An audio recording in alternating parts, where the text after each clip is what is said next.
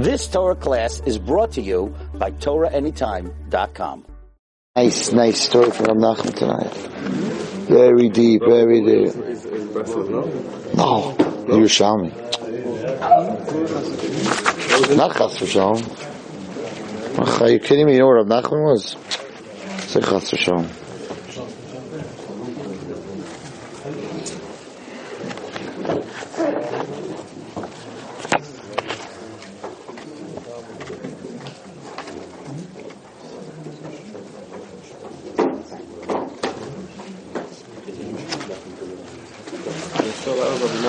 Okay, that's how we're going to end it. I need a chumash. Can you give me a chumash? Moshe, Moshe Rudish on my right hand. That feels good. No, he went already. He went, you let him give it. He went. Otherwise he's going to feel like he went for nothing. Oh, shkoyach. All right.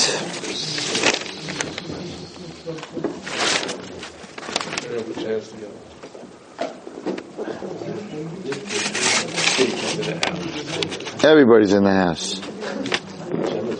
Everybody's in the house. Shem is always in the house.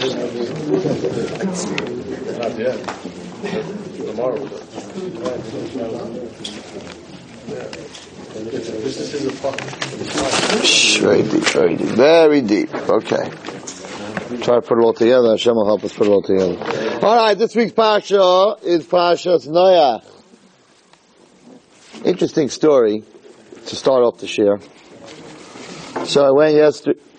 What's today? Tuesday. Yeah, I went yesterday to a meeting in uh, in New Jersey, in uh, Englewood. Very high class uh, neighborhood, as I, you know. And um, so I went to a real estate meeting, whatever about a building for yeshiva, whatever, whatever it was. It doesn't really matter. And the person that I met with, I think he's modern Orthodox. Um, and owns a very big, very powerful real estate firm. Big time, a lot of money, very wealthy people. And um, so we're talking, whatever it's a yeshiva building, whatever that we're dealing with, whatever it was, and we're talking this and that, and we're sitting in his uh, conference room, and we're talking about Emuna, this and that. He says, this is from a guy who's not in yeshiva, I don't know if he even went to yeshiva with. Maybe he did tell me went to yeshiva. I'm not sure. And he says, I just want you to know that all the money that I have, I know it has nothing to do with me. He says, every time that phone rings, he points to the phone, he says, every time that phone, rings, and it's a real estate deal, I know that the phone is ringing from Hashem. It's not ringing, it's not ringing from that guy who's calling me, and it's not ringing to me, it's all HaKadosh Baruch, it's all Hashem. I'm sitting there like, you don't go to my shiurim, you don't watch Torah anytime, you're just a business guy out there. You're not even that, you know, whatever. I don't know exactly where you're at. And he said it was a very interesting thing. He was brought up his father was a Holocaust survivor, and um, it was very refreshing and very invigorating to hear a Jewish person sit there on the top of the hill, you know, uh, talk about buying the building, all cash. I mean, there's no problem with money, you know, not, doesn't even need a mortgage. And like he's telling me, it's what you know, Rabbi, that I know that nothing comes from, only, everything comes from Hashem. And therefore, very much my share tonight is um, on that subject. I think he put the subject in my head. I was very, very impressed. And I told him to watch Torah anytime if he wants to hear me talk about him. So maybe he'll be watching it this week to see this share. Okay. So it says as follows. The end of last week's parasha ends the following.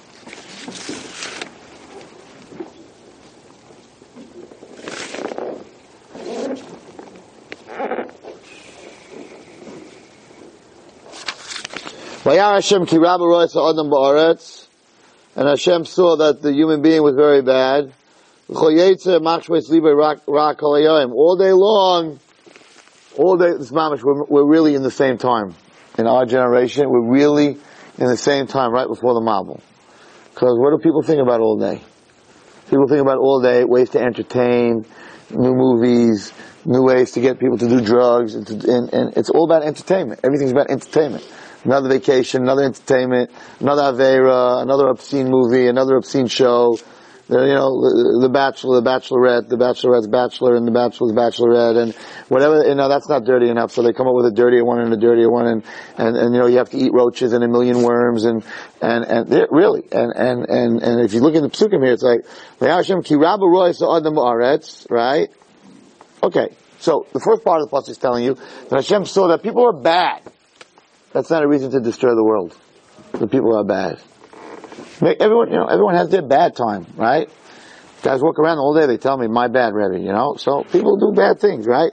But, listen to what, what's leading up to the destru- destruction of the world. V'chol yetzer machshava is libo, ra, rak ra.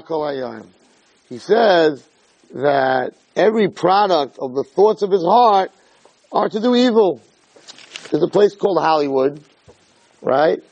And, and their production is to produce filth and immorality. There's a place called Vegas, a place called Atlantic City. They're always coming up with new ideas of how to gamble. They made poker into a sport. They're always coming up, there's always someone coming up another way to steal people's money, to, to bring pornography to the world. She said, Kosh Baruch said, it's one thing if you do bad. If you do bad, I'm not destroying the world because you do bad. But if your whole existence, your whole life is to create Hollywood marketing, you know, all the, the, the fashions, the rap music, your, your whole being is to sit all day and try to figure out how to make the human being a lower being, then there's no reason for me to have a world.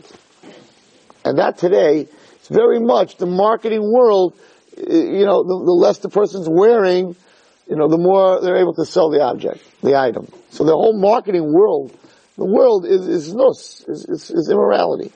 So when Hashem saw that a person's whole idea of life is, yeah, once in a while I do something wrong, but no, he plans, he plans his whole day on how I'm going to do that thing wrong. You know, I'm going to chill from, I, I can't even explain to you how much time is wasted, right? We, we're, we're trying to figure out ways to waste time. When I grew up, television had 11 channels. So they came up with television that has 875 channels. You can't watch 875 channels. I don't care how fast your fingers are on the changer. you can't watch 875 channels. They came up with channels for every Meshugana. Not only that, not only that, I got hurt by this. I take it personally.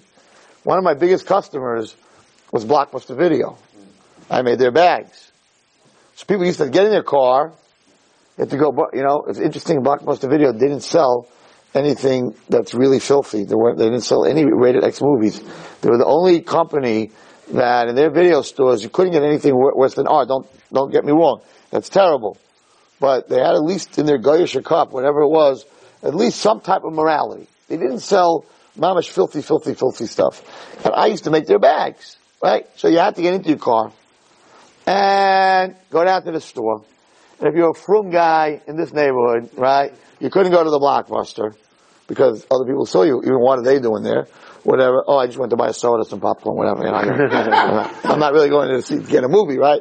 Yeah, okay, yeah, okay. Me too. I need the bathroom, you know, all right. Anyway. so you'd see guys, mamish peeking, you know, above, like in a library, above the thing, like, do I know that guy? You know, whatever it is. You're a little bit embarrassed for a little bit of, you know, for a little while. So you found up at some crazy video store on Avenue Z in East 94th Street, you know, in some other neighborhood, so nobody would see you. But the human being wasn't happy with that. He said, he has to go to get the filth. He has to get into his car, he has to get dressed. And he's got to go into his car. Then he's got to go into the filthy video store, and maybe someone's going to see him. Maybe his friend's also in that store, who knows, right? So maybe someone's going to see him. So he, "Ah, I'm not going tonight. So what did they do? They created Netflix. Right? So, they mail it to you. You don't have to go out. You don't have to get dressed. Nobody knows what you got. And they said, what are we gonna, the first, so, so what I'm trying to show you, right? The same thing with internet, the same thing, you know, you have to go on a, you have to go on a computer. And that computer, your parents were smart enough to put in the living room. So you have to wait till they fell asleep at two o'clock to watch the stuff you wanted. And then you have to keep looking over your shoulder. Because if your father or mother woke up, they have to go to the bathroom. You're dead if they see what you're watching on that on that internet screen. So you were very nervous. So you had your finger on delete, like you know, thank you. You had your on delete that if that if they even you even hear a door open, you hit delete and like it goes right to your homework page and I'm doing my homework, you know. I'm doing research. I'm doing research, right? Today, no. What did the Adam do? The Adam figured out how on your cell phone, right, your Blackberry or your Blueberry, whatever the Raspberry, whatever it is that you have, that you could sit in your room by yourself. Tati, mommy, what are you, what are you upset? I don't have, I don't have videos. I don't, I, don't have inter, I don't, I don't have a computer screen here. It's my phone. Like, what are you worried about? And you could sit in your room and watch every piece of filth and get connected to every piece of the internet that you want to get to, right? And a lot of us do. And you're going to go figure out how you're going to do it and not get caught. And, and the, the mamish bring it to you that your person has to do absolutely nothing to get this filth. The mamish comes to you. You have to figure out how it shouldn't come to you. You have to block it and filter it and all that to figure out how it doesn't come to you. You don't even want it. I told you the first time I, why I don't have a computer. Why I don't have a computer. People ask me all the time, like, I can't send you an email. I'm like, no, I've sent it to Arnava. You don't have your own email. I understand what's going on with you. What kind of rabbi? What kind of rabbi? smicha, who cares if you got smicha or not? You don't have a website, you can't be a rabbi. Rabbi without a website, you, you don't have smicha, you're still a rabbi. But a rabbi without a website, what kind of rabbi are you? Well, I don't know, it's unbelievable. So it happened to me. I, I, I got the, my first computer in my office, and I, I didn't know anything about computers, and I turned it on. It was very exciting. I was very happy. It was very exciting. Because I'm not like an electronic kind of guy. I don't have camera. My camera that I have still has that yellow film in it that you twist. You understand? I'm way back in the, in the, in the except when it comes to cars, I'm way back in the Stone Age, right? I still like to have vinyls where the needle change the needle when there's a lot of dust on it. You guys don't even know what I'm talking about. I do. You're looking at me. What is he talking about? Okay. I actually grew up, there were, in, in Brooklyn, in Brooklyn there were dinosaurs, moms going up Avenue J, going up and down. That's when I grew up. But I, I, so I don't know anything about, so I'm sitting there and I got my new computer, right? I mean, in those days, an old computer with the hard drive, with all that, you know, and, and there was no such thing as a um, laptop. It didn't exist. So, I'm sitting in my office, they put it in, cost me $25,000, right there, the whole system and all the wires hanging from the roof. Very exciting. So I put it on, you know, I got a couple, I got my first emails, it's very exciting. All of a sudden, it was like 8 o'clock at night, I get this email, like urgent. Like, you know, you know urgent, personal. I'm thinking, someone knew, you know, someone found out, you know, I gotta, you know, I gotta, gotta open it up, you know, must open, whatever. I forgot what the words were. Okay, take the mouse, you know, I'm, I thought find, like, get that pointer in the right spot, you know, push the right side of the, the mouse, whatever it is. Boom, I open it up, and it was as they say in Yiddish, finsten Eugen, which means, which means very, a very dark situation. There was a young lady, a picture of a young lady that I didn't know, um, and I didn't want to know, and she wasn't really, you know, very, she wasn't a Beis Yaakov girl, put it that way. She wasn't very, you know, and I'm like, oh my goodness, what did I just open over here? And then it says free right? Just check it out, and it's free. The first 12 months, it's free. The next 12 years, it's free, right? And then we'll take you to Holland, we'll take you to Mexico, we'll take you this one, that one, this is live, this isn't live. Man, from opening that mail, oh my goodness, my whole screen. It was, welcome to Sedom. Sitting in my office in Borough Park on 13th Avenue, Shalom Aleichem, welcome to Sedom.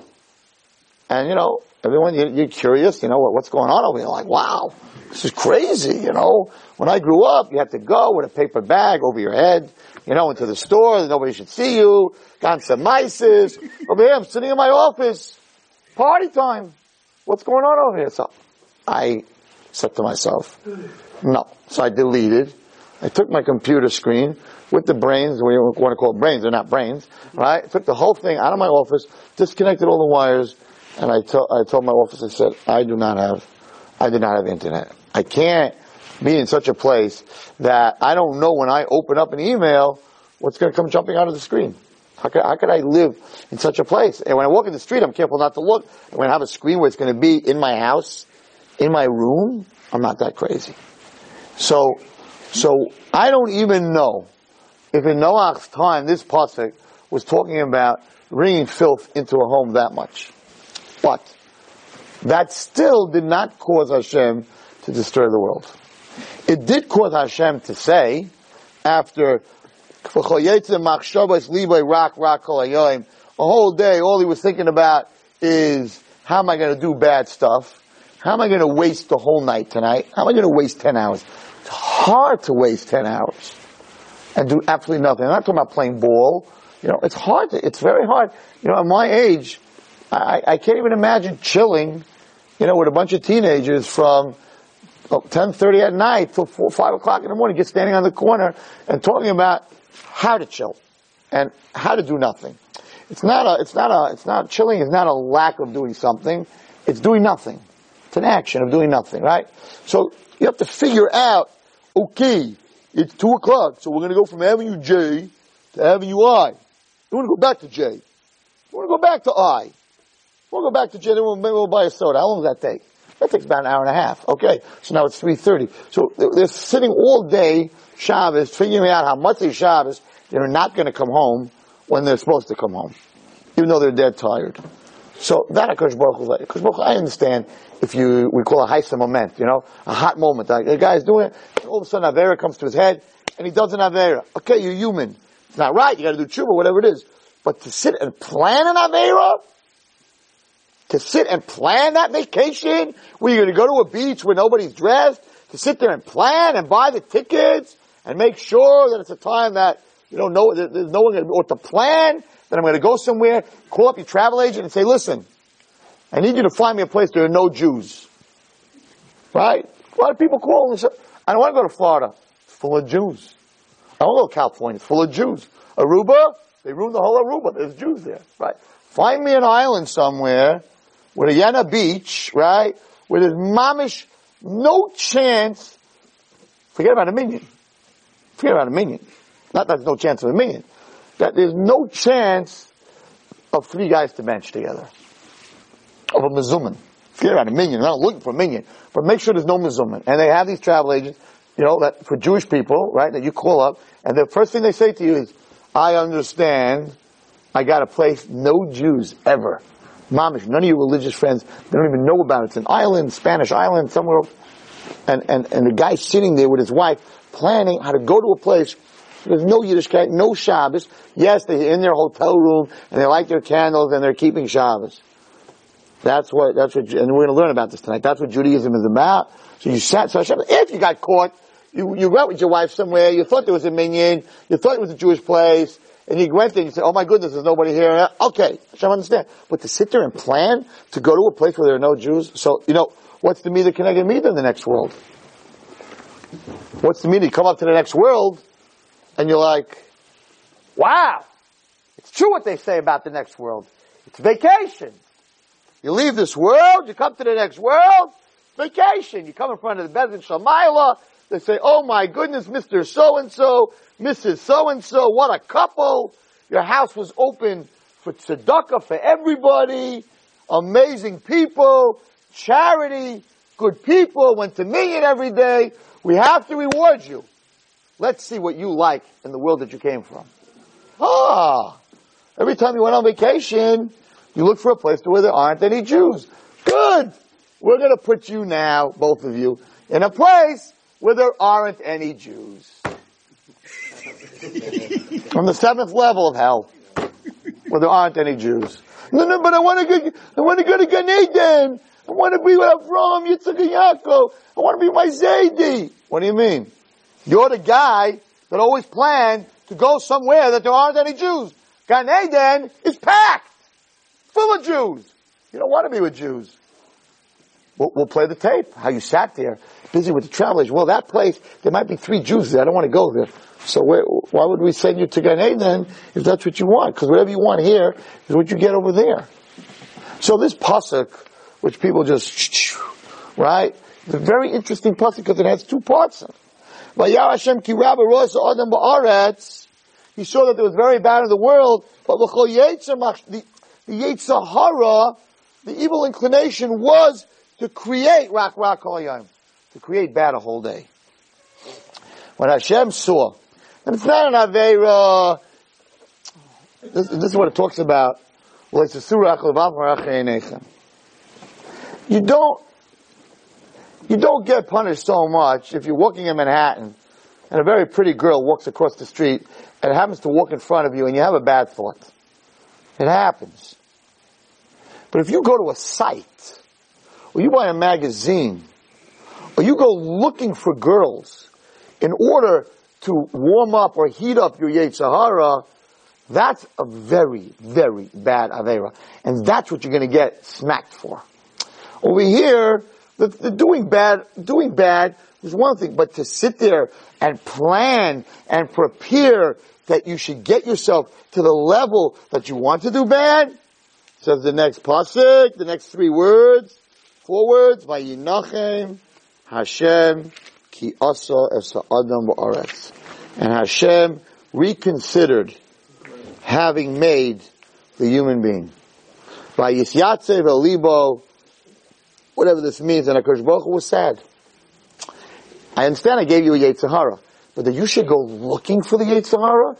You should go bring the Yetzirah in to heat you up to do the Aveira? Hashem said that, that's not why I created human, that's not why I created a human being. I shouldn't have done this. This, this is not what I created the world for. Yes, I created a Yetzirah for a struggle. That you're trying to do good, and he shows up, and you're like, you got this struggle, and you fall. Hey, that's the world. But to go out, to, to, to look for this, you understand? I turned on my, my, my, my, my screen, and it said I have to turn on that, and I hit it.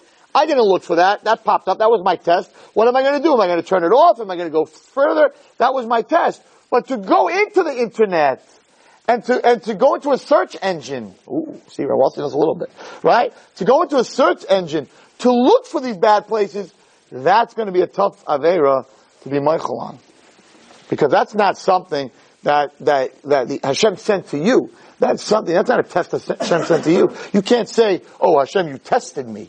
Yeah, when the thing popped up on my screen, I didn't know that was going to happen, so Hashem tested me. But if I go into my computer or I go to a to a, to a, to a nightclub, I don't want to use the word, to these places where you're stoking your Yetzirah, and then you do an Avera, that Avera is so hard to get cleaned off your slate because that's not Hashem's test. He didn't send you to the club. He didn't send you to that site. You were thinking the whole time of this year, 12 o'clock, that site opens up, I'm going to be there. So that's your, you're causing that. Not, that's not a, and then Hashem says, you know what, I rather, I rather I didn't, I didn't create this guy. I created this guy to go through tests in life. I'm going to throw him the test, but I created him to sit around a whole day and he's thinking the plan of the Avera, how he's going to do this Avera, how he, how he's going to get this girl, how he's going to work this out, how he's going to steal this thing. That HaKadosh didn't create us for. And therefore, after the human being spent his time thinking on how he's going to make this happen, then Hashem said, no, Hashem, Adam. I'm going to destroy the human being. Ashibarasi that I created, me alpanei adama, Adamah behema, not only the human being, but the animal, ad remesh, ad oif hashemayim, anything that crawls, anything that flies, ki nichamti because I feel bad. I feel bad that I created them, that I made them. But the Noach, motzechem b'nei Hashem. Noach didn't do that. Noach didn't look for bad. Noach didn't look to create bad. So Noach was Motzechain in the eyes of Hashem. Okay. Now, it's very, very interesting because if you look at the reason that Hashem destroyed the world, it says the following. It says the following. Okay, it says like this. Batimole Pashas Noach. Pasuk Yud Aleph. And the earth became corrupt before God. And Rashi translates, and the world um, was full of robbery. Okay, that's the word that it uses. Kiyishchus kol basa, that they became corrupt. Even the animal, the domesticated animal, the wild animal, and the bird, niskakin sheinaminam, the giraffe was with the hippopotamus. The elephant was with the fox. The eagle was with the robin. The whole world totally became immoral because the human being stands on top of the chain. If we become immoral, then the whole world becomes immoral. And that's why today our flowers don't smell, our fruits have no taste, pollution, disease. It's only because spiritually the top of the ladder, which is the human being, is totally mashkas, homosexuality, everything's allowed, adultery, pornography, everything's allowed. And that, that seeps into the earth, and that's why the Arctic Circle is melting, and all the situations that we're having in the world, the natural disasters that they call, which of course we don't believe in natural disasters, happening because, because the world is becoming immoral. So now, he says like this. Kate Basar. Hashem says, it's the end of all living things. Says Rashi, Kol Makam Shata Maitzis Nus, any place that you find immorality, Andralamusya Bala Vaharegas Taivim Muram, play comes to the world, and the good die with the, with the bad. Okay.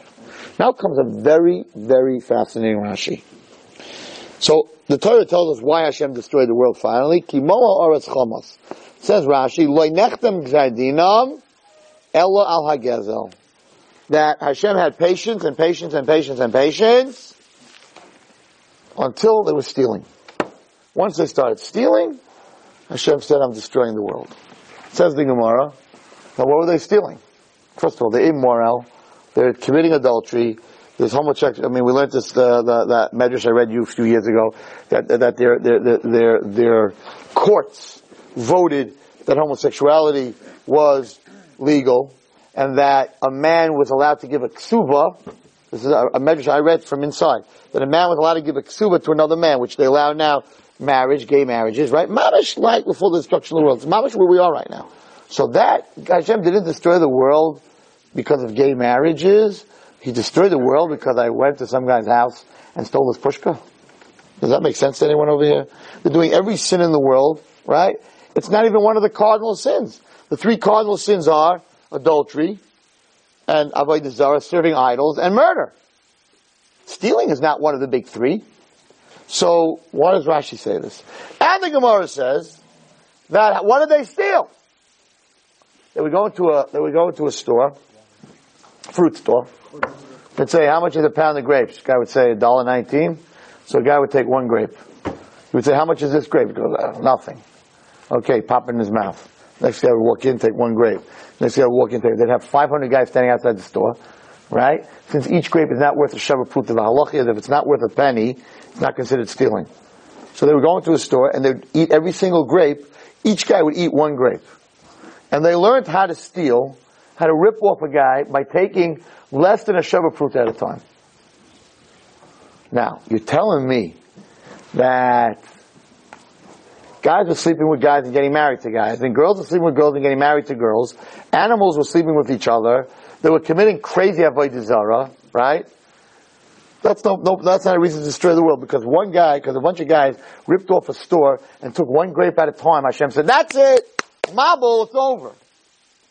And the answer is so important to every single person, in the, to everyone in this room, and to everyone in the world. And the answer is that Hashem has patience, and He believes that the human being will do tshuva. As long as a person knows you're doing something wrong, you do tshuva. But if you think what you're doing is right, why would you ever ask for forgiveness? So, when there were, were gays, and they were doing all these sins, Hashem knew that they knew they were wrong. They made their excuses. I was born that way. Whatever, whatever the excuses were. They made their excuses, but they knew deep down that they were wrong. When they were serving Avodah Zarah, yeah, I want to serve Avodah Zarah, I don't want to believe in God because I want to do all this. Fine. When they killed somebody, they knew I took somebody's life. It's a very bad thing. So Hashem knew that at one point, they're gonna do tshuva. But when they started to steal less than a penny, they didn't do an aver. What do you mean? I didn't do anything wrong. I, did, didn't do an aver. I didn't do anything wrong. If you didn't do anything wrong, then you're not going to do tshuva. And if you're not going to do tshuva, what's Hashem waiting for? He's waiting for you to do tshuva. If you're not going to do tshuva because you think what you're doing is right, then he might as well destroy you. So a person in this world who does Averis, which we all, I mean, it's ain't Adam, you know, that doesn't do, do an Avera. So all of, not you, but me, when I do a sin, Hashem's like, well, Wallerstein knows he did a sin. Wallerstein feels a little bit bad about it. Right now, he's not ready to do tshuva, but one day, he's going to stand there and do tshuva. But if I walk around and say, I didn't do anything wrong, what I did is okay, there's nothing wrong with it, then why is Hashem leaving me here? He's leaving me here to do tshuva, but if I'm not going to do tshuva because I think what I did was right, then he doesn't need to leave me anymore. He's going to take me away, chas v'shalom. So when a person knows he's doing something wrong, then he can do tshuva. But when he starts to make things right, so Hashem said, oh, until when they were doing the big bad sins, they're going to do tshuva. But when it became right, they're never going to do tshuva. And that's why I talk about Facebook all the time. Because if, if, if I tell, if I get up here and I tell all you guys, listen guys, you can't go to those, you can't go to those, those sites on the internet. I mean, come on. You know, you good Jewish boys, what are you doing to your eyes, to your soul? What are you, what are you doing? Right? So there'll be some guys that are going to say, you're right, but uh, I can't control myself. Those guys are going to do tshuva. But if a guy gets up and says to me, what are you talking about, Rabbi? There's nothing wrong with Facebook. Then I'm done. There's no, there's no reason for me to talk to him anymore.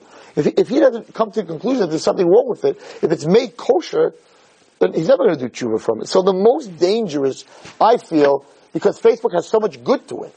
Because I can talk to all my friends in Israel, and all my Talmidim, and I can go to this site, and I can go to that site. So there's so much good in it, that when I get off it, even though I was on it for nine hours, and I don't have a life, but Rabbi, you know, I learned on it, and I met this one, and I, this guy I met about tshuva, and, and you walk away, and you feel good about it, you're never going to do tshuva. And if you're never going to do tshuva, then Hashem's not going to wait for your tshuva, because He knows it's never coming. And therefore, the second place that God destroyed, which was, uh, there's only two places that Hashem destroyed like this, that was Siddim. And Siddim, they were also doing crazy Averis. Crazy Averis. You came to Siddim, and you wanted a place to sleep, they would take you if you were tall and put you in a short bed and cut off your legs. And if you were short, they'd put you in a long bed and they'd pull all your joints apart till you're dead. It's a crazy place, right? So why didn't Avraham Avinu, who was able to turn the whole world, he wasn't alive in the times of Sodom. Why wasn't Avraham Avinu who could turn the whole world around? Why didn't Hashem send him into Sodom? He, he changed Nimrod's whole town. He changed the whole world. He was the Ivri. He was the Av Hamoin Goyim. Send the man in. The, the professional. Send him into Sodom and let him make Bali Chuvas. And the answer is, why did Abraham himself say that? He said, if you find 10 tzaddikim, if you find 50 tzaddikim, Abraham, go in there. What you, if I find? Go in there and do something. And the answer was, because Siddim wasn't a bunch of bad guys. They held, not only they weren't bad guys, they held they were the most civilized, best Aryan nation like Hitler, Yamach who also taught the German, you, you think the German nation thought they were murderers? You think a German Nazi soldier went home to his wife and his kids and said, good evening, I am a murdering, killing, vicious person? He came home and said, I just exterminated 25 cockroaches that were parasites on the world and destroying the world. I just came home. I just cut out a huge cancer. I cut out, I killed a thousand Jews. I'm saving the world. Hitler's gadlus, his greatness was that he turned, he talked the German nation into believing that they were saving the world, that, the, that if they're not going to be an Aryan nation, that the Jews and, and the, and, and, and the Gypsies and all that are going to end up destroying the whole world. So if we, if we wipe them out, we're going to be the continuation of it. So the Nazi didn't come home, oh my goodness, I'm a cold-blooded murderer. He came home, I'm a cockroach killer. He came home like the guy who comes into your house and just killed 13 mice. He doesn't come home to his wife, oh man, I'm, a, I'm, a, I'm an animal killer. He comes home, I got rid of the rodents that were destroying this person's life. So, there's, there's no tshuva for those people because they think they're doing the right thing. Once you think you're doing the right thing, you're not going to change what you're doing. And he knew that, Yamach Shemai. He knew that. So he knew that if he could get the German people to believe that they were doing the right thing, there's no stopping them. Doing the right thing, you can't stop me when I'm doing the right thing. They did it l'shem mitzvah, just like the Arabs blow themselves up and kill every single day. Every single day. It doesn't stop. Iraq, Iran, Afghanistan, it doesn't make a difference. The Sunnis, the Shiites, they go to each other and they blow up children and women, body parts all over the place. What do you think? The guy who blows himself up, you think he goes in there and he says, I'm a cold-blooded killer? I'm a miserable person? He goes in there and the, la- the, the thing he says is God's name. Before he blows him up, he says God's name in the name of God. You can't stop people. You can't stop people like that. People that are murderers and blow people up, they know they're doing something wrong, they'll stop. Right? They'll stop. Or they'll feel bad about it. These people think they're doing the right thing. What happened here in Noah's time is they thought they were doing the right thing. It's very funny. Come on, guys. You know, let's go eat up all this guy's grapes. Take one bite in the apple. How much is an apple? A quarter? Okay, so I took one little teeth mark. Let's see, divided by, oh, I only took about a half a penny of your apple. I don't gotta pay you. You're done. There's no tshuva to that. Shadaim, listen to Shadaim, they were brilliant people. Abraham Avinu was on one side, that's why it's called an Ivri. It's on one side of the situation. Shadaim in the world, Shadaim in the world, just like the Germans, were looked up as civilization. Not as savages. What do you mean? They cut people's legs off. And they stretched people. And they took a girl who was giving charity and they, and they smeared her with honey and put her out undressed so next to a beehive so they all bit her till she died. How could you tell me these are civilized people? These are savages. No. Shadaim, what happened? Light, you have to learn Chumash, you have to take it apart. One second. If this was a savage place that kills people, right? It's the Amazon and it's a bunch of cannibals, right? Would, would you go there? Would anyone in this room go there? Of course not. You don't want to be lunch, right? You don't want to be someone's lunch, right? So, why would Lot, Lot, who was brought up by Avram Avinu, why would Lot tell Avram, the one place I want to go is to Sidon? If Sidon is a place that cuts legs off and pulls bones apart and takes girls and hangs them up next to a beehive, why would Lot, who was brought up by Avram Avinu, want to take his family there? He took his whole family there. Because Sidon, if you learn the Medrash, Sidon was the epic of civilization. The richest land. It was the top. It was what everybody, the Spitz, it was what everybody looked at. The Germans, before they became Nazis, before they destroyed the world, they were the education center of the world. All the scientists and rocket ships. The, the Germans had the first rockets. All the scientists and, and the, and the, and the cultured people were Germans. Their parliament, their way of government, they were the top. They were the Spitz. They were the top. So what happened? So in Sidon, they said that Avram Avinu, listen to this. He said Avram Avinu is an apikairos. Avram Avinu doesn't believe in God. He's an apikairos. He should be hung. We believe in God. We'll prove it to you. If a God made a person poor, right? Person's poor. Who makes a person? You can imagine a shiur. A shiur in Sidon. Rabbi Wallerstein is Chas V'Shalom Mahavdil. We won't call Rabbi Wallerstein, right? Rabbi Sodomite is giving a chabura on a Tuesday night in the middle of Sidon. Everybody comes to learn, you know, even probably better than all of us. They come, they're prepared, they're sitting in their ties and their shirts, they're cultured, right? And Rabbi Sodomite gets up and he says the following. You have to have a emunah. Yes, everybody, yes. Right? Emunah, very important. Belief in Hashem. Everything Hashem does is good. Yes, everything is good. Okay. Does that mean, does that mean that if, if a man is poor, who causes a man to be poor? Him? Of course not. Nothing has to do with the man. Who caused the man to be poor? Hashem. Correct? Yes, Hashem. Do we have a right to interfere with God? No. That's blasphemy. That's an apikoris. You're not allowed to interfere with God. That's what, so if this man is poor, is that what God wants? Yes. Of course. So therefore, anyone who gives that man charity is an apikoris. And therefore he has to be put to death. So, rule number one, anyone who interferes with God and gives someone charity, he's blasphemous, he's an apikoris, he has to die. Logical? Absolutely. Makes sense? Absolutely. Alright, rule number two. Somebody's sick. He has strep. Who gave him strep? Hashem. Did Hashem want him to have strep? Of course. Couldn't have strep if Hashem didn't want him to have strep. You all agree? Yes. Are we allowed to give him medicine? No. Medicine is interfering. But Rabbi, we don't give him medicine, he'll die. Would he die if God doesn't want him to die? Of course not. We are not allowed to interfere. Rule number two. Any sick person, no doctors in Sodom. No hospitals in Sodom. No medicine in Sodom. Okay? Rule number three. So far, you guys are like, wow, Rabbi, this is good. Right? Rabbi Sodomite is giving a good shiur. Imagine what I would have done in Sodom to those goldfish last week. All right, anyway. All right. We said, you're so small, we got to stretch into a whale. Okay, anyway.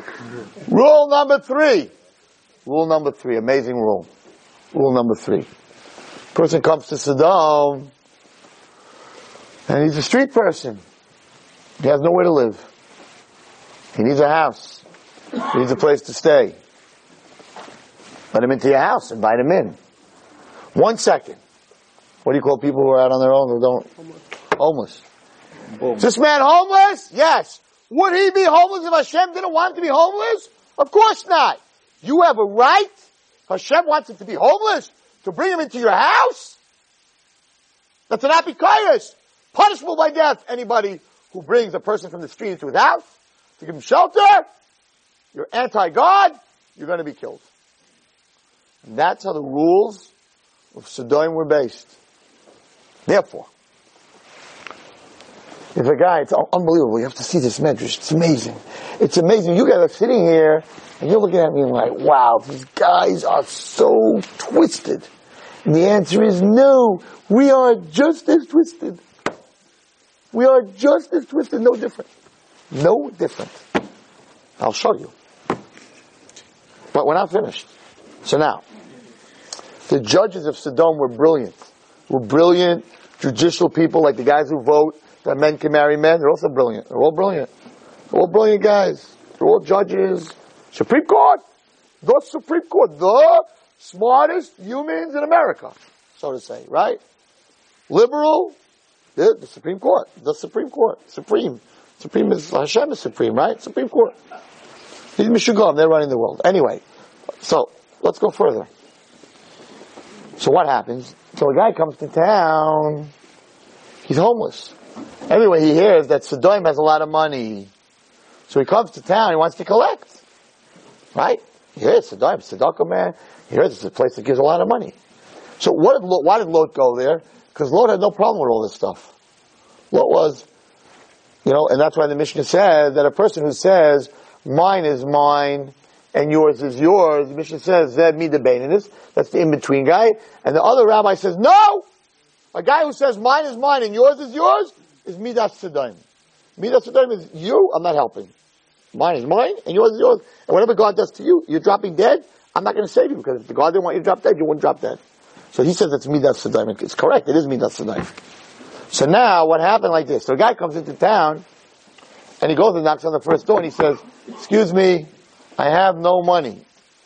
I need a loan. Could you loan me $20? Right away, the guy calls the police, they arrest him. They look at him, he's a real short guy. They put him on the stretch bed. They stretch him until he's dead. Now, while they're stretching him, he's screaming, why are you doing this to me? Where's the justice? Where's the justice? And they say, we'll tell you what the justice is. The justice is like this. We see that you're not happy with your life the way it is. You're not happy with what God gave. God didn't give you money, and you want money. Which means that you don't agree with God. You're not happy with what God gave you. Which must mean that you're also not happy that you're short. So we're going to help you. We're going to make you tall. Since you're not happy, we're going to stretch you out. And when the tall guy comes in, they're going to say, well, since you're collecting money and you don't agree with what God gave you, because you're a situation like that, so it must be that you're not happy that you're tall. So we're going to help you. We're going to give you what you want. You don't want what God gave you, right? You want changes. We'll give you a change. We'll cut you in half. This was their, this was their judgment. This was their din and the whole world was on their side. And Avraham Avinu was on the other side, Meshugarim. Meshugarim. Well, Avraham Avinu was the king of Chesed. Chesed, you hear this? This is how twisted you can become. And we all can become. Oh, have I heard twisted stories. You, you can become so twisted that Chesed is an Avera. Avraham Avinu was a new idea in the world to help somebody else. To help somebody else, it's an Avera. I'm interfering with God. And Abraham Avinu came to him and said, no! The reason this person doesn't have money is Hashem made that he shouldn't have money so that you should give him. Not that you shouldn't give him, but that you should give him. The reason Hashem made this person sick is so that you should heal him. The reason this person made this person homeless is so you should give him a home. He was one of a kind. And he asked, are there ten people, are there ten people in this Sidon that are tzaddikim? What do you mean by tzaddikim? I didn't have tzaddikim. That, are there ten people, what does the word tzaddik come from? The word tzedek. Are there ten righteous people? Are there ten guys in Sodom when they're cutting the guy's legs off? Or they're taking the girl and, and putting honey on her and letting her die like that? Are there ten guys sitting there going like, I know we're messed up. I know tzedek. I know what's right and what's wrong. I know we're doing something wrong. Avraham Avinu said, if there's ten guys, Hashem, that know they're doing wrong, save them because if they, there's ten guys that know they're doing wrong, it's going to change. And Hashem went and said, I can look into the hearts of everyone. You can't. Avraham Avinu didn't know. Avraham Avinu saw, Avraham Avinu saw, right, that they were cutting guys' legs off. But Avraham Avinu didn't know in their mind that they didn't feel bad about it, or they didn't feel like they were a bunch of murderers and killers. He couldn't see in it. Why do you have to ask Hashem? Go check out, see if there's any tzaddikim there. Go to Sodom, see if you can find any tzaddikim. Because he had to ask Hashem because he couldn't look into their hearts. What he was saying is that tzaddikim, there were no tzaddikim that were doing mitzvahs. But are there ten guys there that when they do the evil, they know they're doing the evil? And Hashem said, I looked into every heart in Sodom. Not only they don't know they're doing the evil, they think they're doing the biggest mitzvah. And therefore, he said to Abraham Avinu, if a person thinks he's doing the biggest mitzvah, he's never going to change. And if he never is going to change, I have to destroy the whole culture. The whole culture has to be changed. And he wiped out the children, the parents, the animals, the plants. You go down to Sodom today. It's sand, it's salt, it's minerals, it's finished, it will never grow again. Can't, nothing can grow when you're doing something wrong and you think that you're doing something right, nothing can grow from that. So Hashem 100% completely destroyed it. What happened here at this point in the world is that people were walking around and they were saying that what they were doing wrong was right. We are so close to that. All the biggest on earth, homosexuality, everybody votes it's right. The, the rabbi that gets up and speaks against it, he's the weird guy. Understand? One day, the, the, people who are straight, the people who, are, who have normal marriages, they're the people who they don't have patience for us, and they're not they're not liberal, they're not they're not fair, they're not they're they're, they're evil people. We're the evil people today.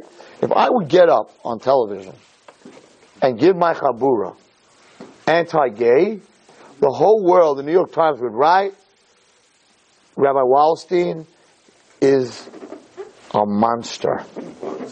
I'm the monster. I'm the monster. What are you talking about? But that's where the world went to.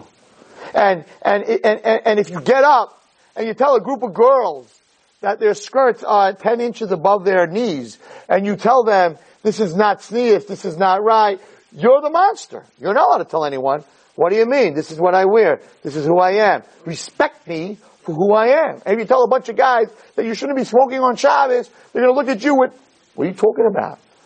What are you judging us for? What are you doing? You walk away like, oh my goodness, I should have slapped him on the back for, for smoking on Shabbos. I should have said Yishkoyach. I'm the bad guy. Whoever you criticize today for doing anything wrong, you're the bad guy. The rabbi that gets up in class and tells his class, you guys are sinning. Oh my goodness. He's not, he we have to throw him out of school. He said something negative to the children. You have to say positive. You have to say positive. Everything's positive. Ah, you slapped your parents in the face.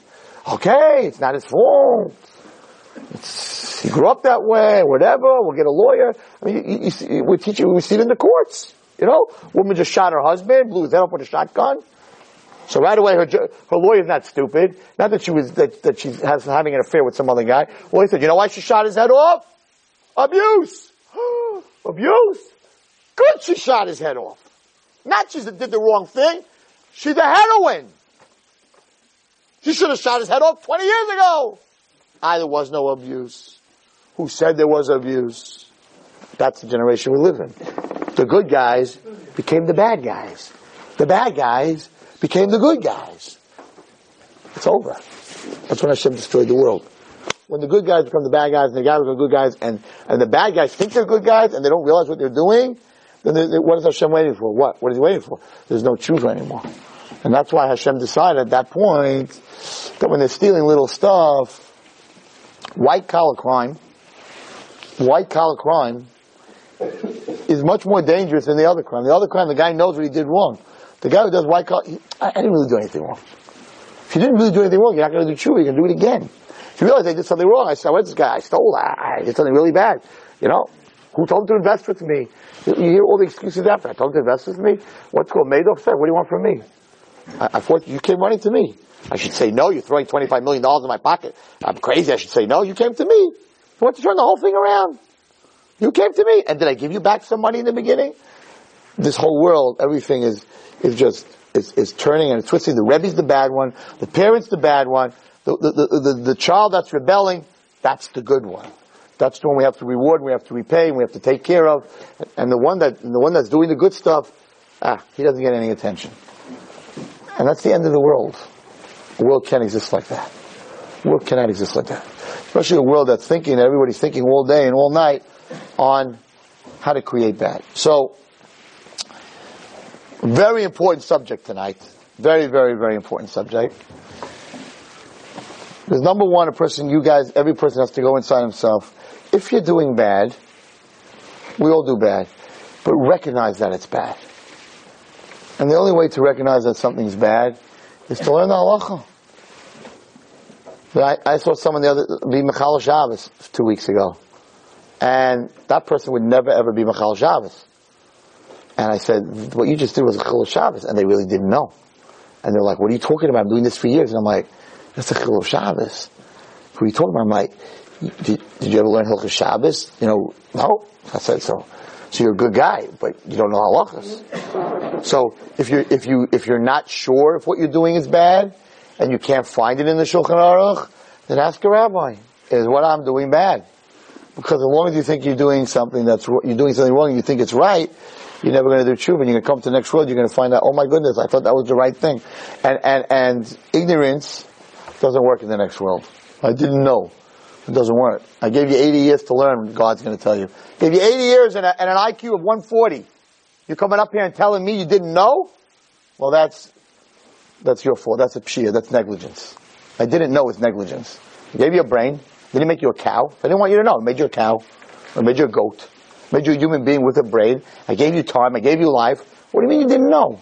And I gave you ArtScroll. So you don't even have to translate it. It's right there in English. What more do you want Hashem to? I gave you tapes. What more do you want me to do? Feed it to you? No, so, so that excuse is not, not an excuse that's going to work. So we have to learn. So my Rebbe, Rebbe Gamliel, told me that I should take on this year on Yom Kippur. I asked him, what should I take on? He told me that I should learn Kitzur Shulchan Aruch. Kitzur Shulchan Aruch, very easy. It's not even Mishnah Berurah, it's Kitzur Shulchan Aruch. I went and I bought myself a set, teeny three little ones, right? Every morning after davening, when I have my tefillin on, before I take my tefillin off, I open up, I learn two halachas. That's it. And guess what? I'm probably, I don't know, 30 halachas in or maybe 40 halachas in, and I have learned a lot of new things that I didn't know. Just from Kitzur Shulchan Aruch. So, that's what a person has to do. A person has to, has to start learning halacha. It's very nice to go to my shiurs and listen to all my stories, but you know, telling you to do the right thing and you walk out here, man, he got me, I'm to do the right thing, but then you don't know what the right thing is, then where we get? We got nowhere. We got you to want to do the right thing, but you don't know what the right thing is. You don't know what the speed limit is. You gotta know the speed limit. Or you're gonna, you're gonna drive too fast or you're gonna drive too slow, which neither one is good. So it's very important to start learning halacha every morning. Buy yourself a little kitzur shulchan. It's easy, it's in English, it's mamish nothing. And you should take on to learn one or two halachas every day. Okay. Anyway, so I want to end with this, with this thought. Which is very, very, very, very, very important. Like this. I've said this, this measures before, but I want to take it a little bit in a little bit of a little different direction.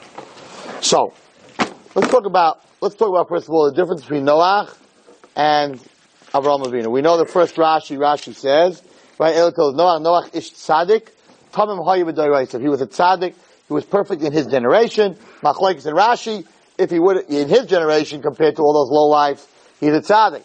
Put him in Avraham Avinu's generation, he's a Rasha. Right? So we always wondered, why would Rashi, why would you do that? If I get up and say, this guy in my class, he's amazing. And the principal gets up, uh, that's a, that's nice, that's a compliment. And the kid's amazing. Imagine I, I say that in my class, I'm like, this kid is amazing, and the principal's in the room, and he says, in this class, he's amazing. But if he was in your class three years ago with those guys, he's an idiot. I would turn to the principal and say, why'd you have to say that? Like, I gave him a compliment. What do we need to know if he was in five years ago? He's not in five years ago. So why is Rashi doing this? The rabbi that said, if Noach lived in Avram's time, he would have been a nobody. But Rashi, hello, Noach didn't live in Avram's time.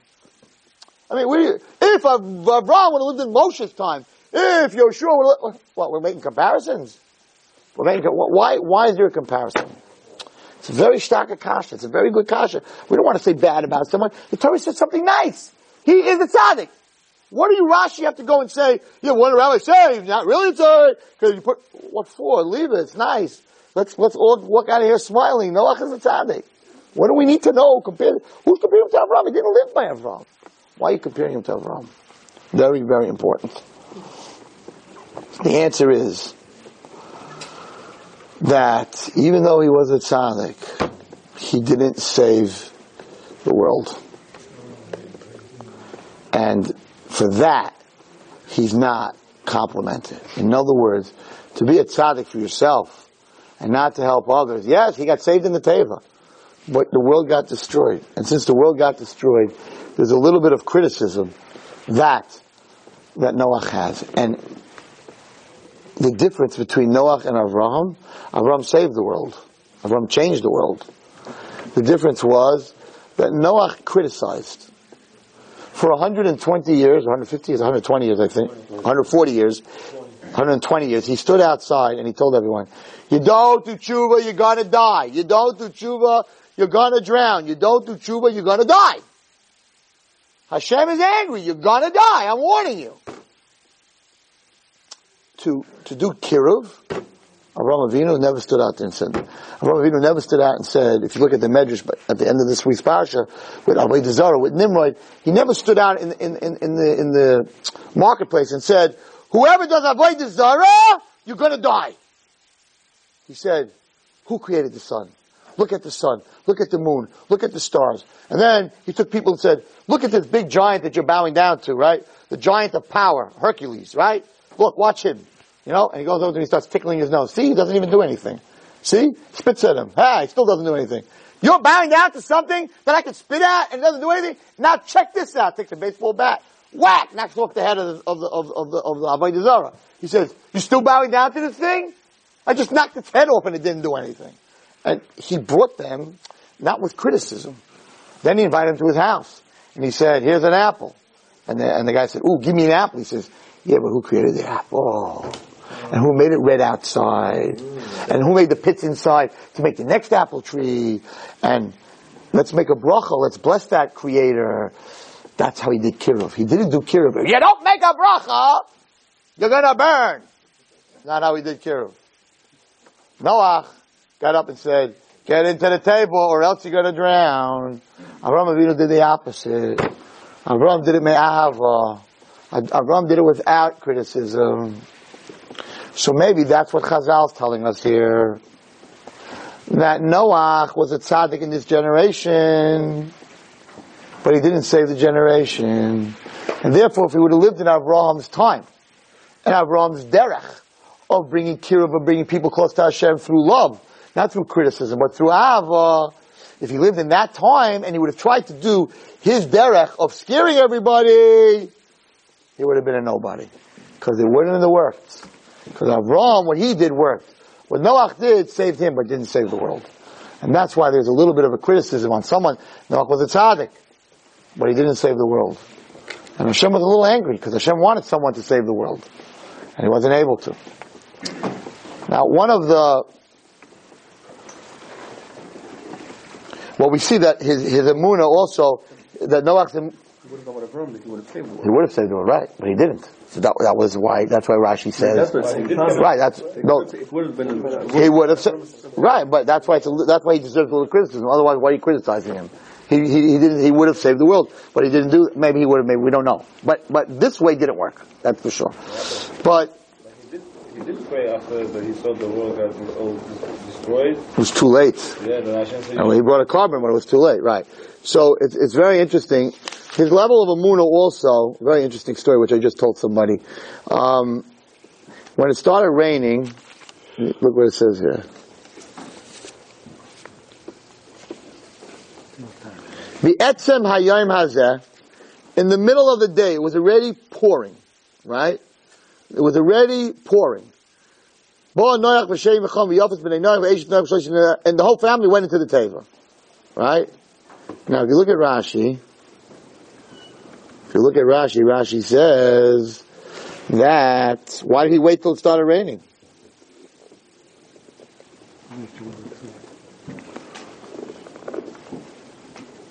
Well, this Rashi actually doesn't say that. This Rashi says that he went inside, that Hashem wanted them to see, he wanted, the, all the people said, if Noah, if Noah tries to get into the teva, we're going to kill him.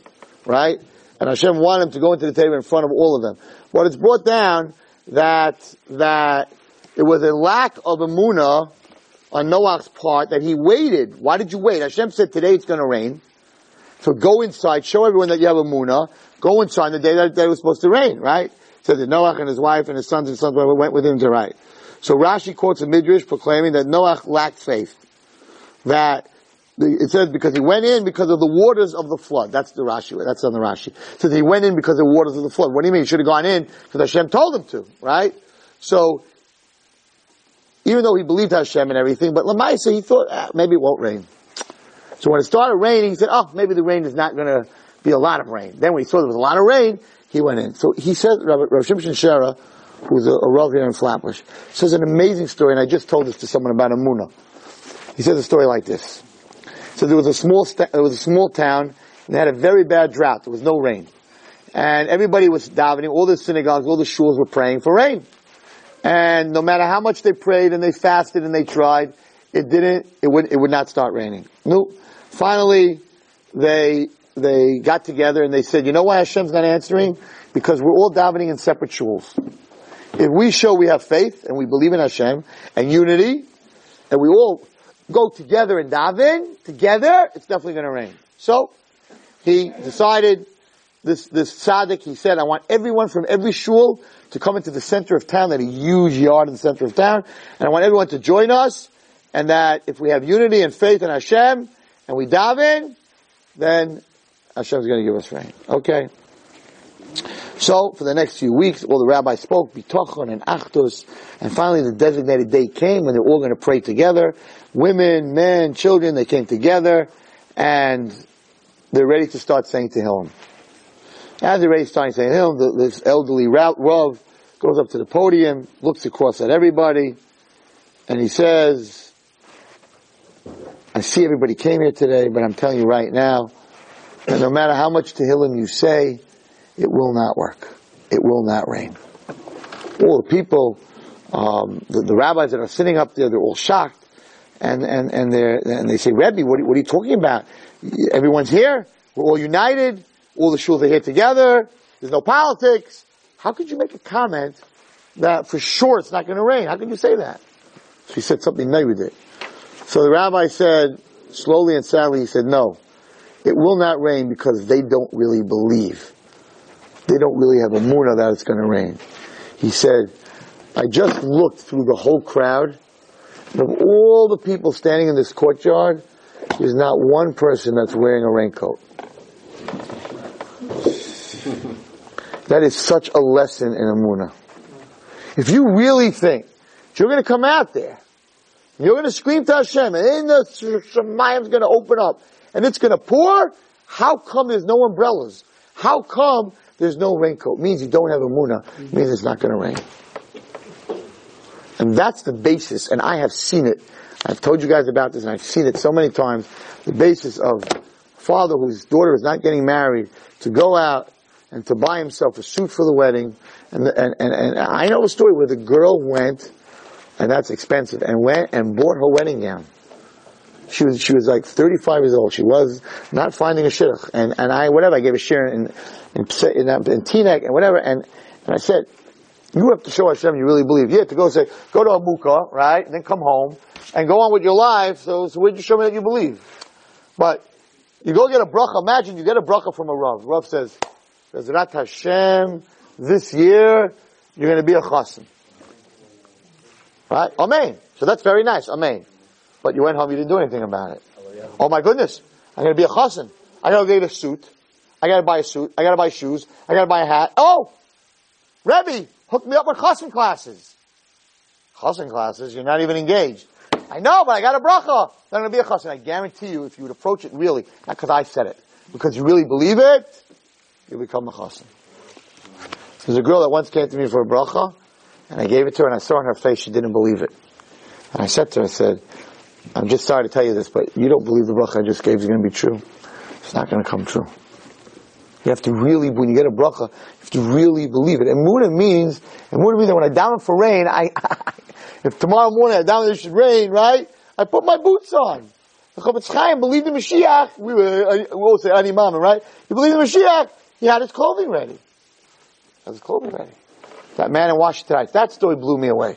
There's a man in Washington Heights, a German, Yeka, uh, uh, uh, I also come from that, from that background, who's a Kohen. I don't know if he's still alive, but he was definitely alive 10 years ago, who davened, I think in Breuer's or in the shul next to it. And, you know, the, you know, the Germans are, the Yekas are extremely clean. I mean, there's nobody cleaner. My father, my mother's side and my father's side are both Yekas, they're both German. And my father told me that after he got married, so on the third night of his Shever he slept by my grandmother, by his mother-in-law. Right?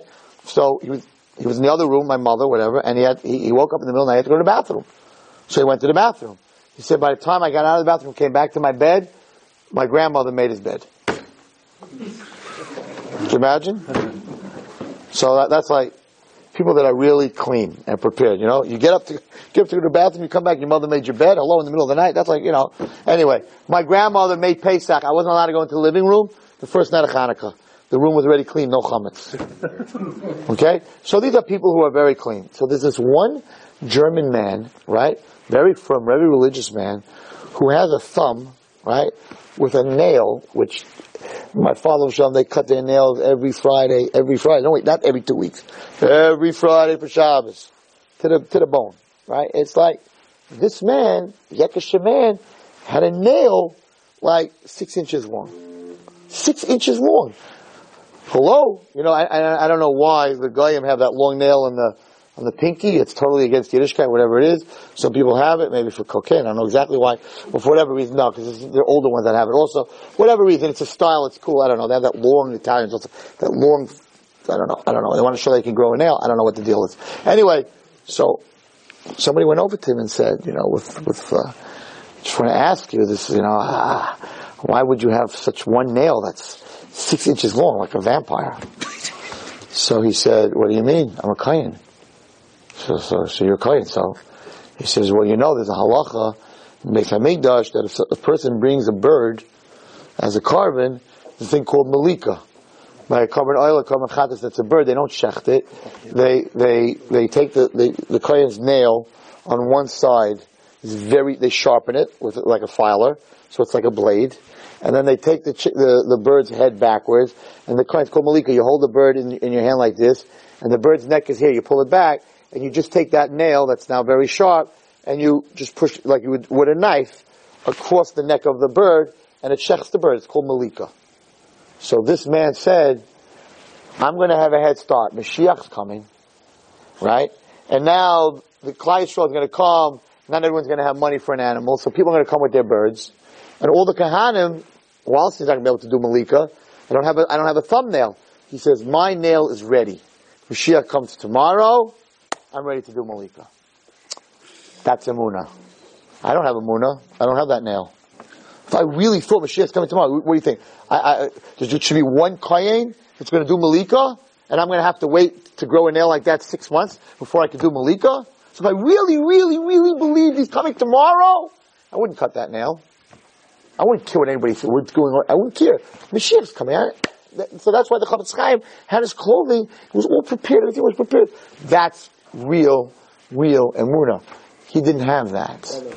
Noach didn't have that. What? The Chofetz Chaim have the. I don't know. Are you calling?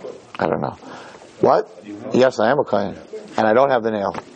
So, there, that man lived, that man, he, he lived in that Mashiach's coming, there's going to be a base on HaMikdash. Trust me.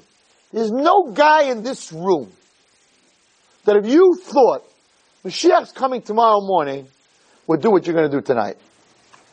Not one guy. Because What you would do tonight, if you thought Mashiach was coming tomorrow, you would go to the mikveh probably 950 times, so that when Mashiach looks at you, he doesn't know all the Averis you did. Right? You probably soak in the mikveh for about two and a half hours, hoping that when Mashiach comes, he won't be able to see what you did. And then you're going to stay up all night learning and davening and doing tshuva. Tomorrow the world's over. Only tzaddikim are going to be left. There's not one guy in this room that would sleep tonight, including me. We'd all head off to the mikvah. we'd sit here, and we'd do tikkun chatzais, and, and, and learn all night, and, and cry to Hashem, and sit on the floor, and beg, Mashiach's coming tomorrow morning. We don't really believe he's coming tomorrow morning. We can go home, see what the Yankees are up to, maybe they get extra innings, so Wallerstein, you know, is shooting, like, knock off the whole game, we can go home, we're gonna check our emails, we're gonna send some emails, we're gonna study, do our homework, because, uh, what do you mean? You know, Mashiach's coming tomorrow, you don't have to do your homework. So a lot of guys like this shit. Like, Rebbe, I didn't do my homework. One, Mashiach's coming, you know. I have Emunah. But you don't really have Emunah. And that's why Noach didn't really have Emunah. Noach went ahead and he waited till it really started pouring. He said, okay, now I gotta go into the teva. He should have walked into the teva that morning when the sun was out. The sun was out. Hashem didn't make it like it was rainy weather and it just happened to be. The sun was out. When the time came for the Mabul, that's when all the clouds in the Tehom opened up. It wasn't like rainy season for two weeks. Actually, there's a measure that it did rain a little bit to warn them. Okay, whatever. All right. Anyway, to end off on the same in the same subject matter of Emuna is like this.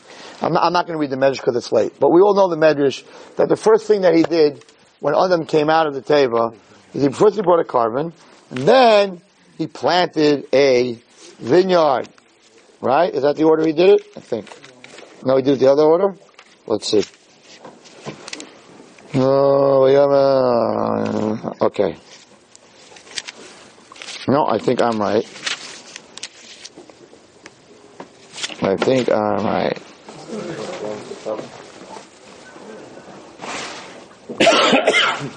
no, he first did. He first. Um, he first brought the korban. Vayiven Noach, I don't need bigger print, don't worry. Vayiven Noach was back, yeah, Vayiven Noach was back Hashem, Yikam Mechalmim, yeah. First he brought the korban, then he, then he, what? I didn't say anything wrong yet. Well, I'm getting to the wrong. Let me get there. Okay. So first he brought the korban, and then he planted a vineyard, and you know the story from last year? That he planted the vineyard, and the Satan came, and he shechted a pig, and then he shechted a monkey, and he let the blood go in there, because if a person drinks, yeah, we gotta learn it. Sorry guys. You got, you gotta see this, because it's very important. So the, uh, I know that we have to learn because I just opened it to and I didn't even make a marker. It says, Yochel Noach ish hadama. Noach debased himself. He lowered himself to become a man of the earth. In the beginning of Noach, he was called Ish, well, Kim. So he went from an Ish Elokim. This is beautiful. This is really my, my, I didn't even get to my shiur. This is my shiur tonight, not what I told you till now. But, but I'm going to do it in a, in a synopsis. He was an Ish Elokim. Now, he debased himself to become an Ish Adama, a person of the earth. Why? He made a very big mistake. So it says like this. What happened? He planted a kerem. He planted a vineyard. Where did he get the vineyard from? Came from Gan Eden. You just planted it right away. It grew. It became grapes in the same moment. It grew, became grapes, and became wine. That's the whole thing in Gan Eden. Anything in Gan Eden, you plant it, it, it, it, it grows and becomes its fruition, right? You plant a wheat seed in the ground in Gan Eden, you get a loaf of bread. That's how it works. The wheat grows and becomes a loaf of bread. So the grapes grew and became a, it became wine, right? Now, what happened? Right. That's where, that's where you got the seed from. Amar Rabbi saying when Noah came to plant the vineyard, boss Satan, the Satan shut up. Hey, you're drinking alone. Nobody likes to drink alone, right? Said Billy Joel. Okay, anyway, so he says, Amalai, Ma'ata Naitea, what are you planting? Amalai, Kerem. See, the Satan's very smart. He never comes and tells you he knows what you're doing. He came to Chava and he said, what's with all these trees? Are they all okay? So he knew what other, what, what, what, um, what, what Noach was doing, but he comes to a person very innocently. Hey, what's happening? What's going on? What are you doing? Oh, you're on the internet? Are you allowed to go on? You could go on all the places in the internet. No, no, no, no, I'm not allowed to go here, there, there, because if I go there, oh, I'm going to do a big Avera. Come here, let me show you. You can go there, you won't do a big Avera. Tonight you went there, you didn't do a big Avera. He says, you see? Just like Chava. You see? It didn't destroy you. You listen to Goyish music, tell me. I want to tell you something. Right now, there's a lot of Chil Hashem in, in, in, in Orthodox homes. A lot of Chil Hashem. There's a lot of kids who just flick on the lights off and on in their rooms on Shabbos.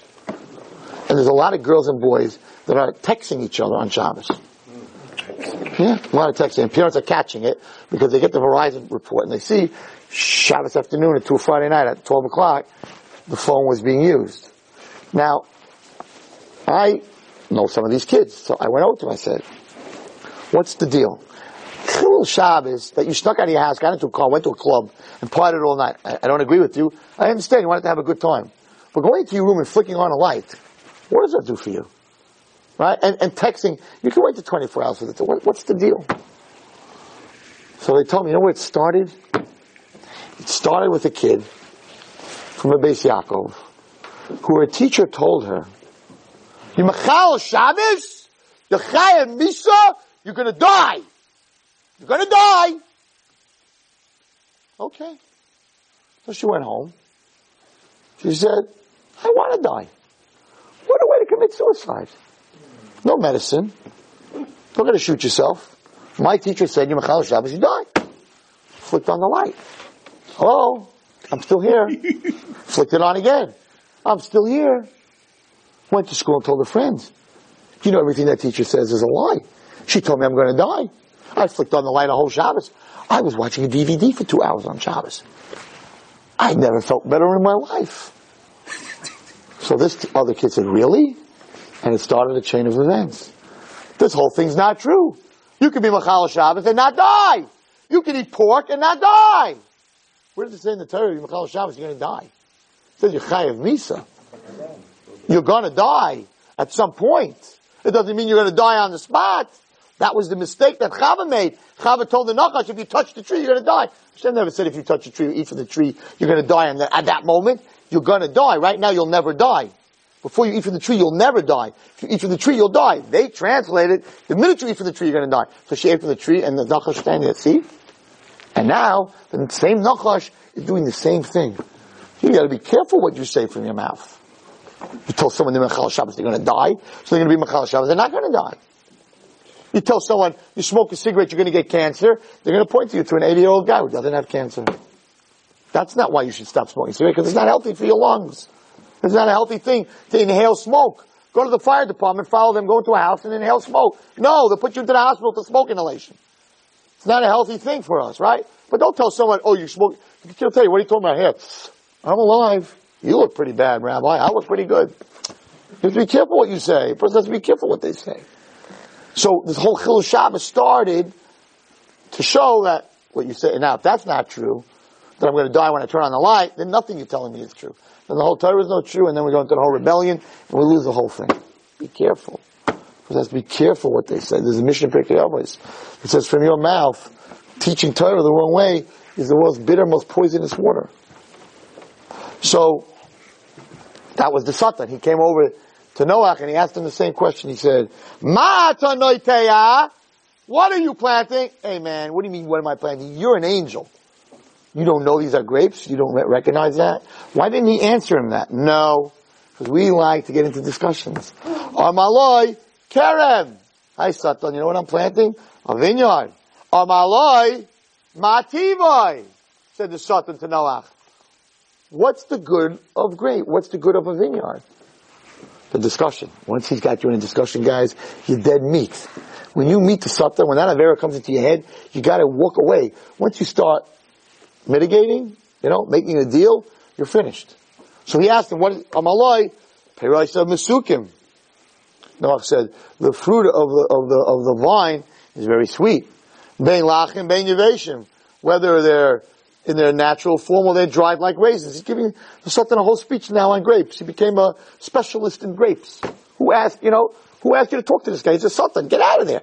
Tell him it's my grapes. Goodbye. You don't know what grapes are? Go to Hashem. Ask him what grapes are. Leave me alone. No, we're getting into a whole discussion with the Satan. Wait, we're not done. But then he added, and don't just think that grapes are fruits. That was his big mistake.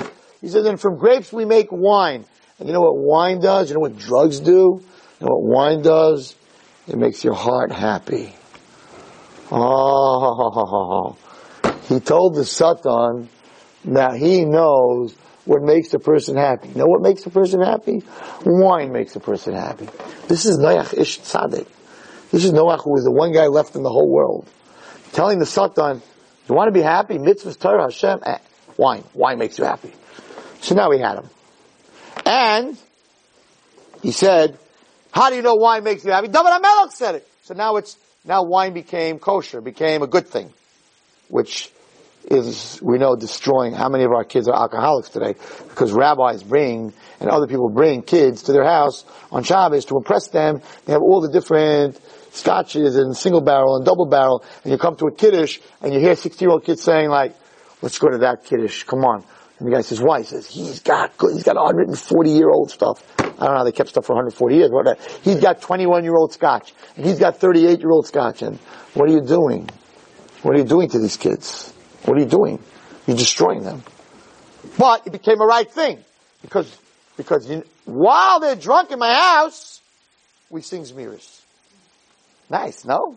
A bunch of alcoholics drunk singing Zmiris. Hashem must love that in Shemayim.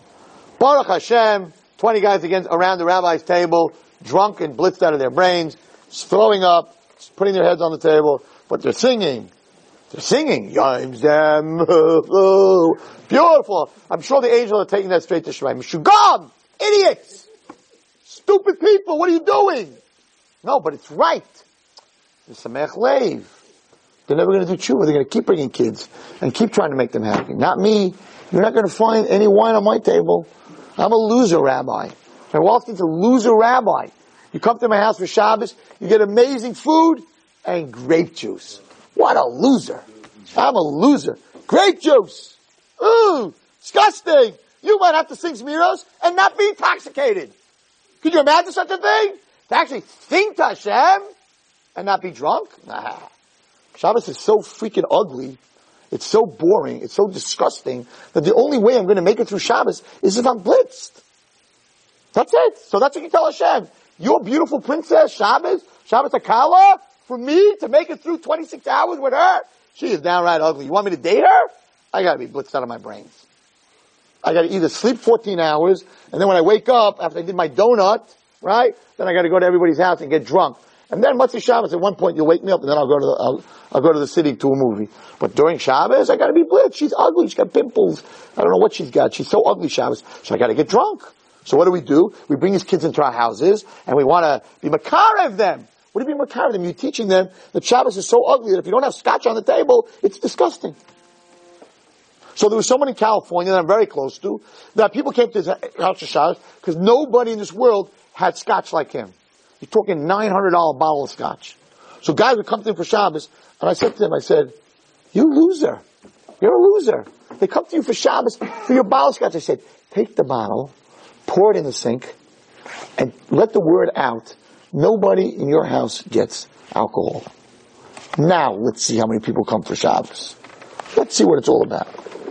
And they came, and there was no alcohol, and they're like, what happened to you? Wallerstein got to you? You know, like, what happened to you? What happened to you? The first Shabbos he lost a bunch of people, and slowly but surely they started coming, and now he has a Shabbos dish dancing and singing grape juice. No wine in the house. Now you might think I'm a nut, right? Yeah, once in a while we'll have 6%, 5%, but no, no whiskey in my house. There's no whiskey in my house. I want, you want to be happy, you have to be happy. Same thing my weddings. My weddings for my daughters, no whiskey in my wedding. The guys walk in. Man, he's so cheap, no bar.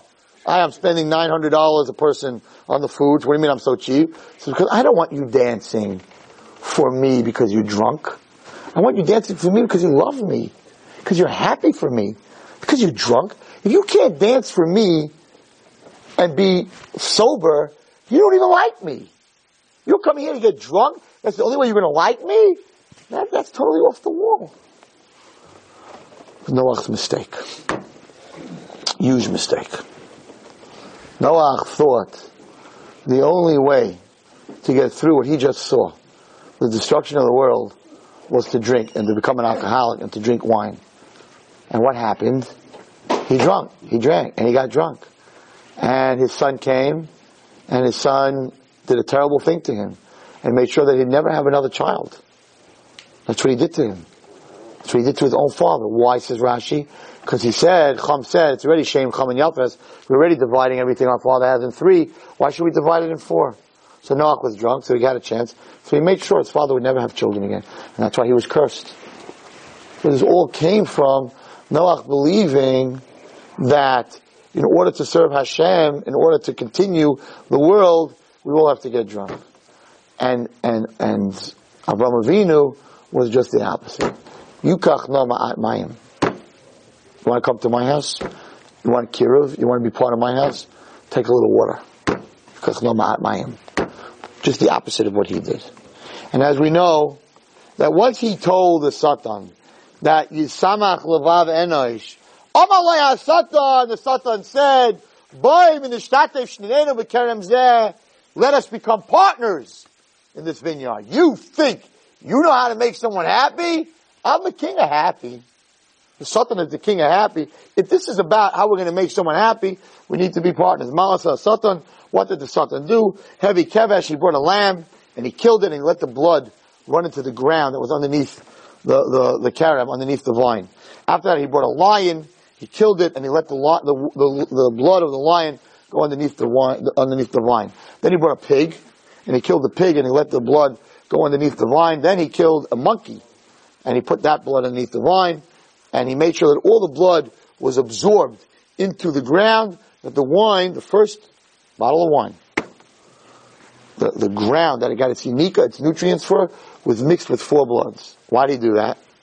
Why did something do that? So this is what he did. He said like this. First I'm going to put blood of a lamb. So when a person starts to drink wine, what does it do to him? It makes him very mellow. Makes him like a lamb. A shepsala. You start to drink, you get that little buzz, you start to do drugs, you smoke up a little. Life is good. Everyone's good. I like everybody. Peace, baby. You know? Love. Love is in the air. I, I hung around drunks and drug addicts. They're the most lovable people. Drunks? Love you, man. Get away from me. Stink. I love you, man. Baby, I love you. I've had it on Purim. Guys come over to me crying, really good. I love you so much, Rabbi. I'm like, why don't you ever say that to me when you're not drinking? yeah, right. Okay. All right. Not always does it bring it out. It depends how drunk you are. When your mamish don't can't control yourself anymore, then it brings it out. But I've seen a lot of drunks that know exactly what they're saying. It depends how drunk you get. Okay. Anyway, so the lamb makes you very mellow. He says, then you take the next glass of wine and all of a sudden you become a lion. I know guys that would never answer back anybody in the whole world. When they're drunk, they start to get drunk, say, hey man, want me to hit him for you? I'll hit him for you. I'm like, you never hit anything in your life. You're shapely, you're quiet, you're a good kid. What are you talking about? Don't worry, man. I got all the strength I need. Rebbe, get out of the way. I'll take his head off. This guy's blitzed. I'm like, you're five foot two. He's six foot nine. What are you doing? I don't care. I'm David. He's Goliath. I'll take him down. Right? So all of a sudden, this weakling, but you put a little wine in him, all of a sudden he's a tough guy. But he's still drinking more. So he says now, he gets the lion, now he drinks a little more. He says he gets a little more, now he's already really blitzed. So he urinates in his own pants like a pig. Says, a medrash. Nase kechazir, mislachlek b'mei raglayim, ubedova acher. He, he, he defecates, right? In his own pants, because he can't control himself anymore. Doesn't make it to the bathroom. They never make it to the bathroom, right? And this guy who was a sophisticated guy, now his pants are wet because what? Because in the grapes, in the wine, in the first creation of a vine, right? Because that's what came out of the whole, after the destruction of the whole world. What's in there? There's blood of a chazir in every glass of wine, boys. The blood of a chazir you're drinking. Now you're going to ask me a great question. You talking about? Rebbe, Kiddush, Bris Milah, Pidyon Abed, Sheva Brachas, under the Chasana. How could you say that wine is so bad? Everything we do, anything big mitzvah we do, we do it wine. Havdalah, right? I'm going to answer you that. Now, he says, finally, this guy made all, made all over himself, but he's got to have another glass. So he takes that last glass, when he takes that last glass, and he says, Nasik kaif. He becomes like a monkey. Oymed, he gets up. Umaraket, he starts to dance. Umasachek, he starts to laugh. Umaitzilis nila called navlis hapeh. Listen, this is a medrash written how many years ago? And then he starts to curse. The medrash. Umaitzu lifnei hakol nivla peh. He starts to curse. And he has no idea what he's doing anymore. He's gone. All those things, the Satan said, you want fun? You want to be happy? I'm going to put all those things in wine. Now you're going to ask me, Wallerstein, but you're allowed to drink wine. So the answer is, and I think I'm going to just read it to you the way I wrote it. I think I wrote it really good. The answer is like this. He went and drank to connect. Now, the difference between Noach and Avram is Noach was a human being, and he saved the human race. Avram was a Yehudi. Avram was, what's the difference between a Jew, a Jew and a non-Jew? So what's the difference? We're all humans, right? What's the difference? The difference is that we believe that there's an individual love between us and God. The non-Jews believe, for instance, the Christians, that God created the world and then he, he, he got, which we didn't make any money on and therefore we haven't, I don't want to tell you that we didn't pay rent since January, but we didn't pay rent since January. So we're like way behind. So we decided this year we're not making a dinner because it costs a lot of money and it doesn't work. It didn't work. We are going to make a Chinese auction. Chinese auction. We're not bothering anybody. There's a lot of unbelievable, fantastic, amazing prices. Uh, a lot of good prizes. Really a lot of good prizes. And people don't feel that, you know, you're bothering them for a lot of money. Now, there's one prize called the cash prize, right? The cash prize we want to give away is a $5,000 cash. It means you put in $10, whatever it is, and you can win $5,000 cash. Now, where am I going to get that $5,000 cash from? Right? To give them. If I'm going to take it out of Ohr Naava's pocket, so I'm not, I'm not really doing anything very smart. So therefore, I would love to put in my book, you know, we have a book, it's a Chinese auction, it's a very nice book, that the $5,000 cash offer will be donated by Rabbi Wallerstein's Tuesday night Chabura. That doesn't mean one guy. I don't want it from one guy. That means that every single guy will, you have to give me tonight, it's December 9th. But that someone should take care of this. I think I'm going to let Meir take care of this. To put together, if you can put together $10,000, then it will, you have to understand like this. If you give me, if someone walks up to me right now and says, here, Rabbi Wallerstein, here's a $5,000 check. That's amazing. It's amazing. You gave me $5,000. If you give me $5,000 or a prize, right? You give me $5,000, which we are now going to put in our Chinese auction, that $5,000 is going to raise 35000 Because for that $5,000, everyone's putting in raffles. So that $5,000 that you would give me straight is $5,000, but the $5,000, if you guys put together and we put it in a raffle, in the end, my chabura might have raised 50 grand, or 35 grand, or 25 grand. So I've never really come to you. Um, I'm not coming to anybody as an individual. I'm coming to you as a group. And it would be very nice, as, as a group, I could put on that piece of paper that this prize is donated by the Tuesday night, Rabbi Wallerstein's Tuesday night Chabura. I'm going to leave it up to Meir. What? I already got $200 check. I, yes, somebody gave me a $200 check to start off. And, um, you know, it, listen, it's, it's going to Ohr Naava. You know what, you know what Ohr Naava does? I don't get paid. There's nobody on top that gets paid. So your money's going to go 100% for tzedakah. And that's chus. Uh, you should find shidduchim and have children and all. You've just experienced another Torah class brought to you by TorahAnytime.com.